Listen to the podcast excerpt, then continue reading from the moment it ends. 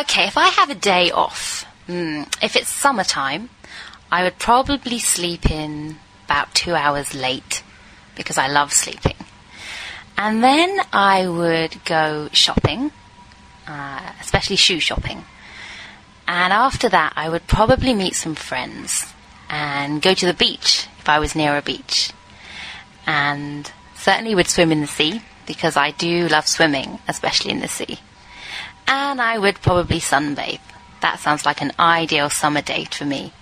Maybe in the evening, um, a few drinks and a nice meal.